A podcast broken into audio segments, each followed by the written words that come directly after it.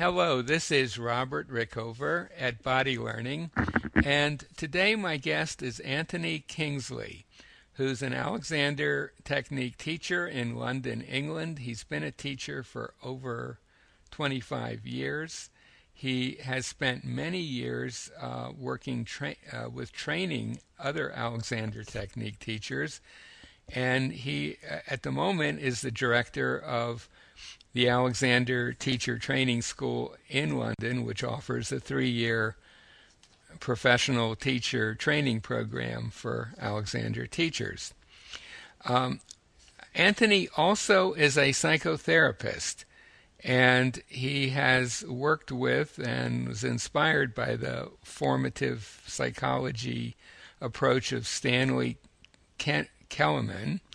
And he's done workshops with uh, Stanley Keleman and offers individual sessions in integrative psychotherapy based on a somatic emotional model. Hope I've got all that right. Anthony, welcome to the show. Thank you very much. So, before we talk about the Alexander technique and psychotherapy, I think it might be a good idea if you gave our listeners a very short description of the Alexander technique. Okay there's so many ways to describe the Alexander technique, and I suppose it would really depend on why a person first shows up at my studio. But maybe a simple way of describing what the Alexander technique is is to say that it's a method or an education in unlearning habits of mind and body that interfere with healthy functioning. Mm-hmm. And it's a, a, method that was developed uh, roughly 100 and some years ago by a guy named F. Matthias Alexander. That's right. It's over and 100 years ago it's now. been a long time. And it uses a combination of verbal, uh, verbal guidance and very gentle hands-on guidance. Uh, would that be a fair, fair statement? Absolutely. The, the, absolutely. The Alexander teacher traditionally uses uh, a gentle touch, communication from the uh, the hands of uh, the teacher to the uh, the body of the pupil. We call them pupils rather than clients mm-hmm. Uh, because it's a learning process, or as Alexander called it, uh, an unlearning process. And the idea is that through the particular, delicate, and very subtle touch of the Alexander teacher, the pupil discovers habitual patterns of stress and tension and habits of reaction that have built up and become ossified, become habituated over many, many years and interfere with freedom, freedom of expression, freedom of movement, and freedom of health. And mm. so, very much the technique is about unlocking and unblocking the full potential of the human being so that healthy functioning, fluidity, healthy breathing, healthy circulation, and spontaneous and free movement can be recovered. Mm-hmm. Now, I would imagine that if if someone were to define psychotherapy, there might be some parallels. Would that be true? Not so much on the physical level, but perhaps more on emotional and mental level. Well, it's an interesting question because, uh, as I'm sure you know, uh, psychotherapy has been through quite a lot of permutations over the last 50, 60 years, and um, there has been a, a, renewed interest in body psychotherapy. Uh, but traditionally, psychotherapy is the art of healing the mind, healing the psyche from troubles and problems of living. Uh, body psychotherapy recognizes that the mind and body compose a unity that are very, very much part of Alexander's vision as well. Alexander called his work psychophysical re education. One of his most famous quotations in this regard is, and I quote, the term psychophysical is used both here and throughout my works to indicate the impossibility of separating physical and mental operations in our conception of the working of the human organism. And I know that's a long, and complex sentence, but very simply, what he says over and over again that to use terms like mind and body is in fact untrue, or it hmm. doesn't really explain the unity of the human being, what Alexander called the psychophysical self. And so when we touch the body, we're not touching some bit of flesh and bone, we're actually communicating with the person. And body psychotherapy recognizes the same truth and utilizes this link or unity of mind and body to activate and promote healing of the psyche.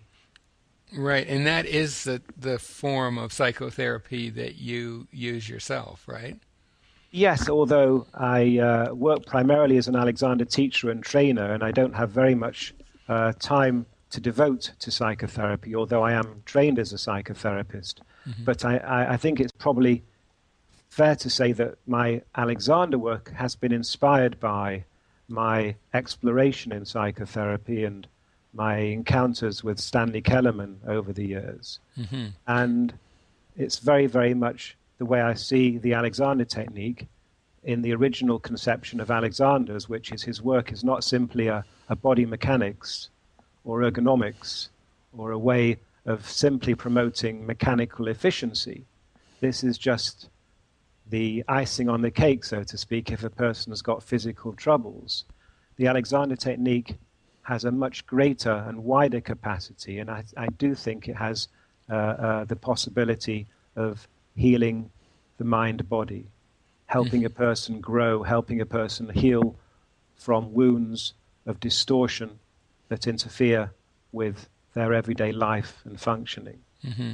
And certainly, um, when Alexander was doing his initial investigations back in uh, Australia in the 19th century, uh, the idea of mind body unity was not really out there in the West, and he, he was way, way ahead of himself. Um, and even the term that you hear all the time now, mind body connection, uh, in his view, it wasn't so much, as I understand it, so much a connection as they were the same thing, just looked exactly. at from different different points of view. A, a, view that certainly in the 1890s and early 20th century was not um, not very much uh, out there in in the West.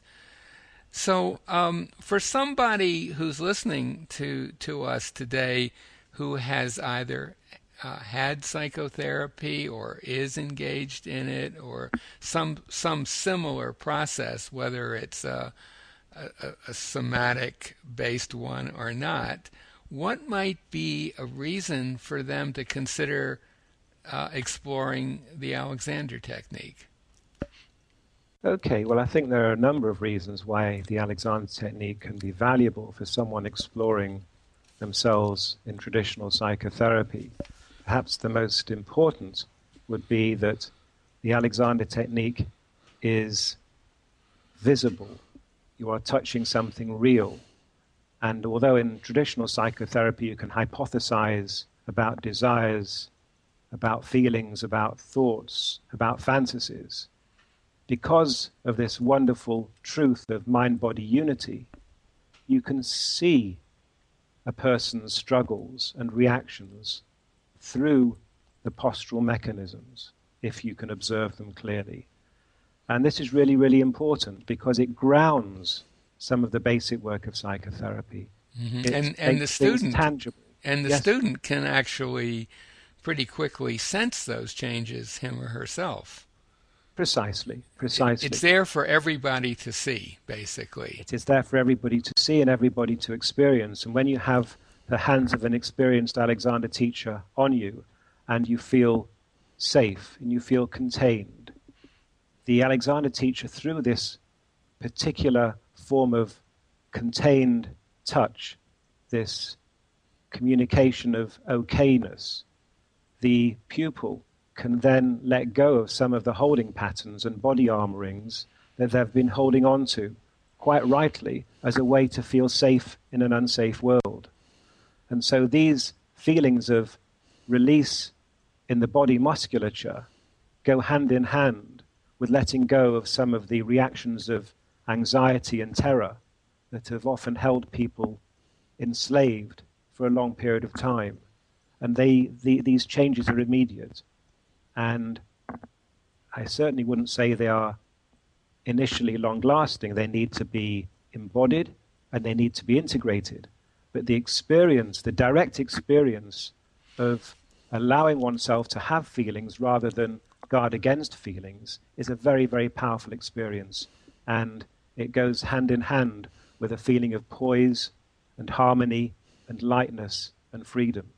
And I would also think um, as a student progresses and learns to uh, use the tools of the Alexander technique for themselves, it's also pretty empowering. Yes, the, the fundamental principle of the Alexander technique is based on self responsibility. Uh, Alexander discovered that his own voice problems, uh, he went hoarse variously as a reciter on the London stage, reciting Shakespearean pieces. He went hoarse and he endeavored to find a solution. But the primary act that he actually engaged in, the decision he made was I'm doing something to myself. I need to take responsibility for my own reactions to these life events, performance anxiety, stress reactions, and I can do something for myself. And the teacher, and this is why it is education rather than treatment or therapy, the Alexander teacher empowers the individual, empowers the pupil to detect and become aware of what they've been doing unconsciously. There's an unconscious guarding pattern, an unconscious, unconscious habit of distortion, and then enables them to release the pattern of distortion and return to a quality of ease and harmony. Mm-hmm. And I would imagine, maybe I'm wrong about this, but in, in standard psychotherapy, I'm sure uh, there is this idea of self responsibility, but I wonder if there is also perhaps missing the, the, a concrete method of changing the situation. What, what's your take on that? That's not such an easy easy thing to talk about. I think in really really good psychotherapy, uh, there's very much an empowerment of the individual to take responsibility for their behaviors and their struggles mm-hmm. with the guidance of a sensitive and dedicated psychotherapist. I certainly wouldn't say that uh, Alexander has a monopoly of, of self responsibility. Mm-hmm. But I think what Alexander teachers do is make those patterns very, very real and very, very detectable through the sensory mechanisms of the muscle system. Mm-hmm. And then the, the pupil can say, ah, that's me. I know that I'm really holding myself. I'm gripping my jaw. I'm tightening my neck as a way of not feeling anxious or not feeling sad. I might bite my upper lip as a way of not wanting to cry. I may tighten my breathing as a way of not wanting to feel alarm. I may hold my shoulders hunched and compressed as a way of not detecting and not feeling my own anger. Mm-hmm. And so the Alexander technique makes this very, very direct link between the emotional drama and the physical manifestations of this drama. Mm-hmm. And that, that is very, very immediate and very, very powerful. Mm-hmm. Is uh, uh, is there any? Are you mentioned there were several reasons why a person uh, who's uh, uh, in, in taking uh, or involved in psychotherapy might also want to explore the Alexander technique? Are there some others that you can think of? Well, I think uh, if you're a psychotherapist or a supervisor of psychotherapists, mm-hmm.